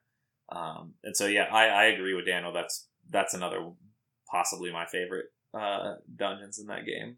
Uh, I liked killing my former slave owner, especially because I'm like, I'm gonna fucking talk to this guy, and I think, I think he's my slave owner, and I think we're gonna have to kill him. And y'all were like, "Ugh, fine, I guess we'll stop and talk to this guy. And lo and behold, I was correct.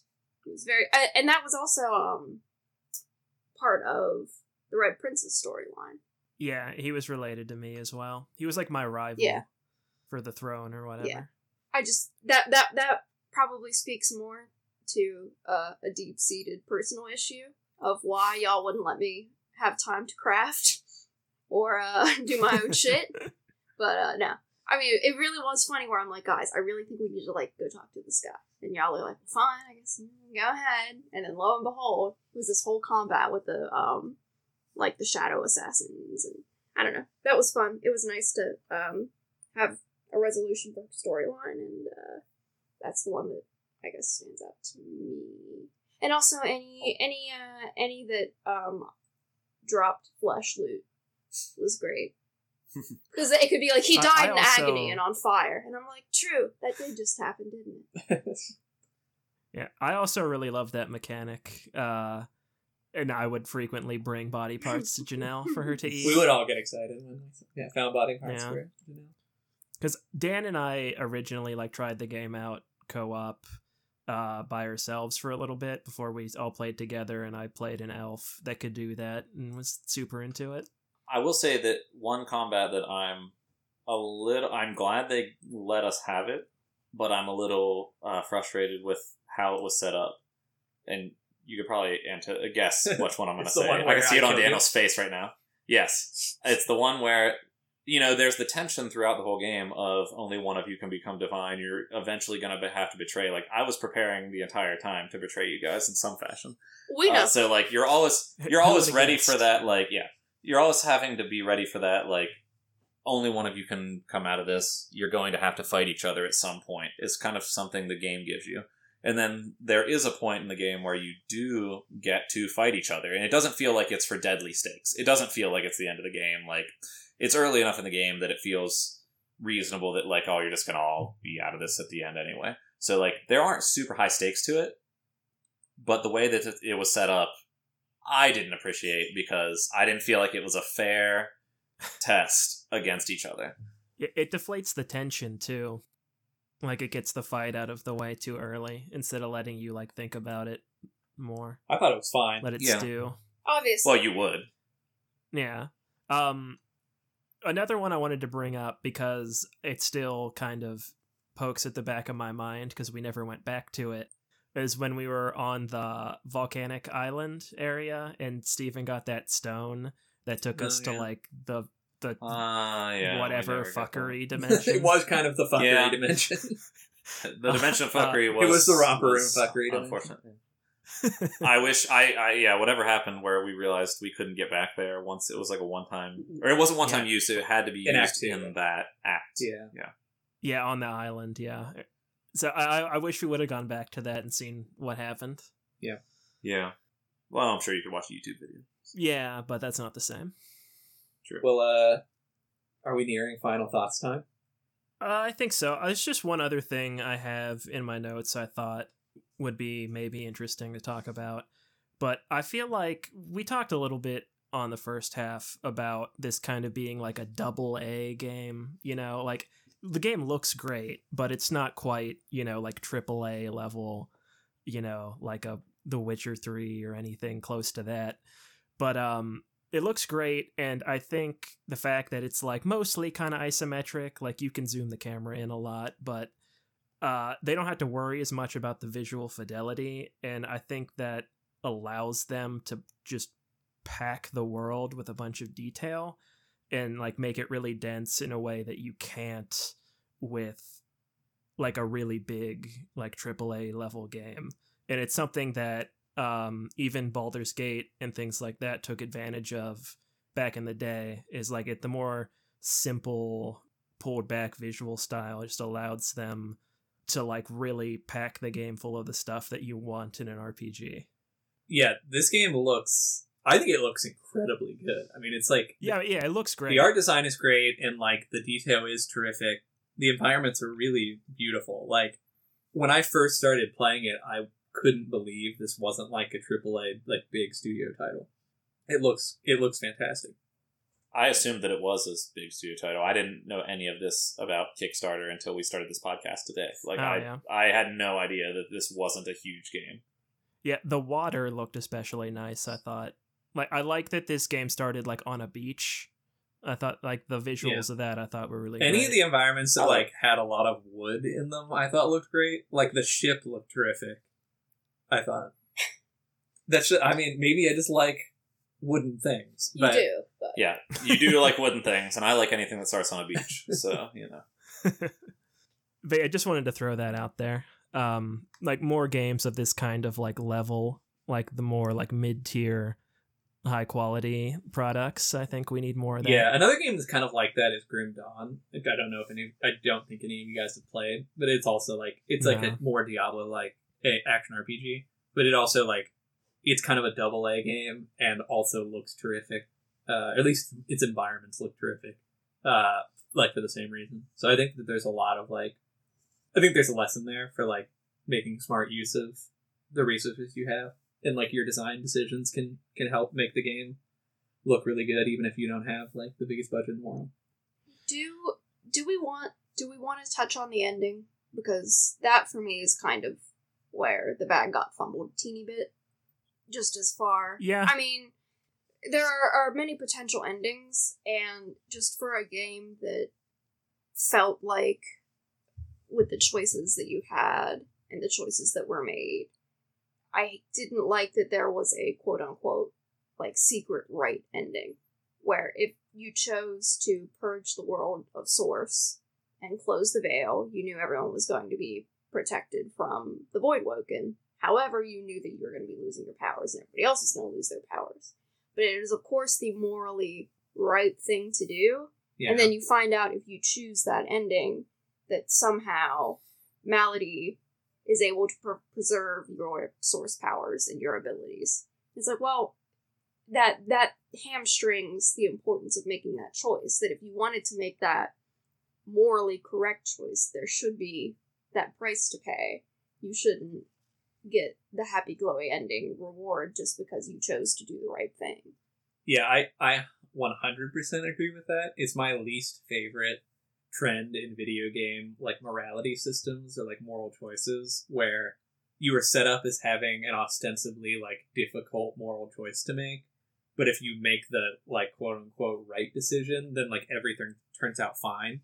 I, I love the Mass Effect games, but like this is their greatest sin for me. This is their greatest original sin. sin, yeah. Uh, this is their original sin for me because it's like your setup is having like you know, do you sterilize the Krogans and like prevent because they're like a super aggressive race that like spread everywhere, or like do you you know you say like that's not like right and it's functionally genocide and like I'll live with the consequences. But then if you pick like the not genocide option, it turns out everything's fine. Like you never get the, you need to get the downside of like making the right the morally right decision because then it feels meaningful.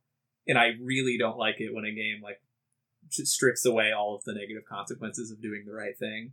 Um, because then it's not really a choice. Well, yeah, and then so obvious we all three of us made the decision not to ascend to divinehood, whereas Who who made surprise, the surprise, it was Steven and Lohse. Um, and so yeah, the the choice of how to kind of resolve the ending and deal with the Voidwoken and the hole in the veil and where's the source going and blah blah blah did fall in the end to one player. I don't I don't know whether we would have had to have a uh one v one to resolve who got to make the final choice or what that was, but um you you made the choice that I think we all as role playing our characters would have wanted, which is that everyone gets source now, everyone becomes sorcerers. And that did have the side effect of momentary peace followed by power struggle and eventual war and sort of a collapse of society which that makes sense that Right. that was the choice we made and it had the appropriate repercussions um, the other endings were that we could have allowed the god king and the eternals to come back meaning that we would all be feigned slaves Which is not the one that I picked. So yeah and um, the other one which was i feel like there was one more. Oh that someone that someone become divine which no one actually ascended because everyone ended up with the source. Right. um yeah so i mean it felt like with all the endings there were appropriate sort of consequences for the decision except for you know then i found out that there was the right choice that you then everyone sails away into a future where they're the only ones with source and yet there are no consequences for that i don't know Yeah. No, I agree with him. Yeah, I don't think I can really add anything. Uh, yeah, I, the game was more about the the journey for me anyway, so it didn't really hit as hard that the ending wasn't stellar. it's about the journey not the destination That's that's the way the Red Prince lives, man. Yeah. Um, but yeah, I agree that it was like I didn't really. It wouldn't have mattered at the end, honestly. Like I got so much out of playing the game at that point that whatever bullshit they wanted to make up to like how it resolves wasn't gonna hit me that hard either way. I didn't know there was a quote unquote right ending because I didn't look up anything beyond like I was given the choice, and I think my only frustration with the end was that I felt like it was the only point it got to where I couldn't really role play my choice the way I wanted to because I didn't want to screw over anybody else. I got to the point of like who if you wanted to, to ascend to godhood or not, and I said yes, and nobody else did. And then it was like, okay, now you get to decide what happens to everyone. I was like, well, shit. If I was playing this solo, and you know, then maybe I would have made a different choice. But as part of like a group, you do feel like pen or hem like penned into. I have to make the you know morally right choice, uh, even given that my character has acted immorally in so many other ways. Uh, that it would just be unfair to everyone else involved if I didn't act to the expected like moral outcome here. So I don't. I agree that I don't love that that is like a thing in games, like Dan was saying, and and that you're kind of forced to make that choice, and you, or if you you get rewarded for making the moral choice, because in real life, if you make a moral choice, you're probably not going to get rewarded for it. Yeah. Um. So I would love to see a little bit, uh, a little bit more realistic take on that. well, do we have divine thoughts? Godwoken thoughts? yes god god woke thoughts God woke thoughts. I'll go first. Um, this game has flaws. We talked about the story doesn't necessarily like hang together start to finish. I agree the ending was like a little bit underwhelming. Uh, one thing we didn't mention is the quest log is terrible in this game. Like it was, especially the way we played it, like coming, like going week to week. It was, it gave you almost no information about what had already happened or what you were supposed to do next. One of like the few design problems in this game. But this is like one of my favorite games ever at this point, probably. Uh, it's just so good. like the systems are super fun. Like I always look forward to combat in the game because it's just like so engaging, active, cooperative. And I, like I said, I, I don't think I've ever been looking forward more to a game than Baldur's Gate 3. Partly because I like I loved this game and I didn't even really get that sucked into like the world or the story. They were competently made and like good in their own way. Like I don't really want to make I don't want to be harsh on them, but like that's not what I loved about this game. So like the fact that they're now doing a game like set in the Forgotten Realms and like using more Dungeons and Dragons uh, backdrop is something that like I just like could not be more excited about. So, I mean, I guess I'll go second then on what Dan was saying. I like completely agree that it's one of my favorite games that I've played, and that it was something I look forward to so much every week. Uh, if something came up where I couldn't play Divinity on Wednesday night, I was always disappointed right. in it. Um, like it was, I I love a game like that where you aren't when when I'm at work on a Tuesday thinking about what I'm going to do when we get back on Divinity the next day, like that's a sign of a really good game. Like that's happened to me a lot of times um, with diff- with other games too. But you know, when you're thinking about the game when you're not playing it, I think is a big sign of like a really high quality game mm-hmm. experience, mm-hmm. and that you look forward to getting back to it every week and getting on and and what you're going to do.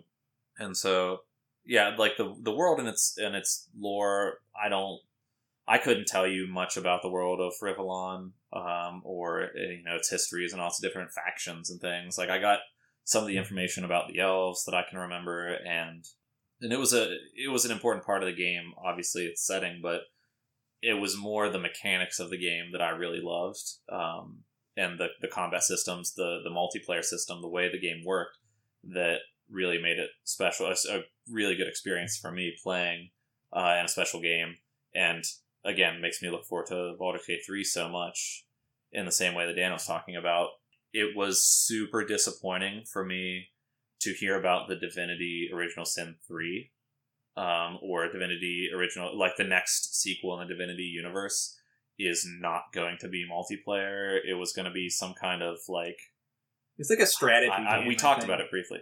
Yeah, yeah. It's like a it's like a RTS style, which I like an RTS, but it's like the, to hear that while we were playing Divinity, I heard about the the sequel upcoming, and then found out it wasn't going to be a multiplayer game like this, uh, RPG like this one was, and I was super disappointing to to leave that behind. And it's like it was a game that I did not look forward to ending. I didn't want to get to the end and finish it and be done with it. Uh, and it's super replayable, obviously, but for our purposes, I'm sure I, I probably won't be going back to replay it. But it was definitely one that I didn't look forward to finishing and being done with. And the fact that we have Baldur's Gate 3 to look forward to as like it's not Divinity Original Sin 3, but it ostensibly or for all from all for all my purposes, it, it kind of is.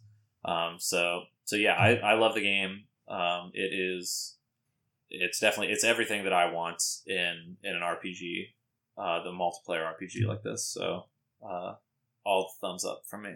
Um, I guess piggybacking, I really liked that it was something that we could do together, and it felt collaborative, and it felt that we were all contributing, and we could all get kind of personal gratification out of it. But it was kind of a way of of bringing people together, and I'm sure that it would be a fulfilling game to play solo as well.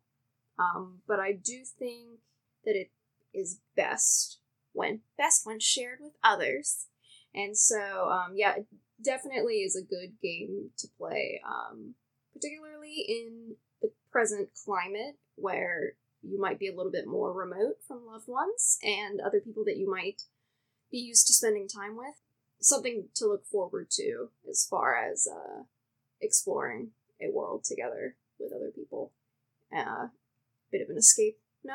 Um, so I guess that's my big takeaway was it was a really great game to experience with other people even if they weren't super into letting you uh, have time to craft. That's all I have to say about that. I'll piggyback off of what Janelle was saying. Um, this game, I think, is less to my tastes than uh, either Daniel or Stephen. you know, like specifically, but I, I do I did really like this game mechanically and everything, but like I did really look forward to the social interaction. Like I, I really liked the co-op. I liked how seamless it was. Like it just works. Uh Dan and Janelle could play split screen and then we could also join and it was never an issue, barring some internet troubles at the start or computer troubles with Steven. Uh, or Daniel's computer troubles that's yeah, that's true. Or that too. Um but yeah, and I also I love that this had controller support. I didn't bring that up. Uh, I tried both options and actually liked the controller better, which you know was crazy given that it's a C RPG. Um, so that was great. Uh, yeah, it's just it's great overall. Like especially it's like a co-op game. I remember there was a summer where Dan and I tried to find a game to play together, and we couldn't find one. And you know, years later, like we started playing this, and this is like an experience we kind of always been looking Yeah. for. You know, like for well, we played and, Fable like, Three, just- but that's barely a video game. yeah, yeah. Uh, zing, a well-deserved zing. yeah, I was gonna say. but yeah, um, but yeah, this it, it, the game's great, and all the way through, it's jam-packed. It's high quality. It's I haven't played a game that's like this all around great in a long time, and I, I just really enjoyed my time with it, and it was enhanced because it was time also spent with friends. Yeah. But with that said, thank you for listening to No Clip this week. What are we talking about next time? Next time, we're going to be talking about Halo Combat Evolved.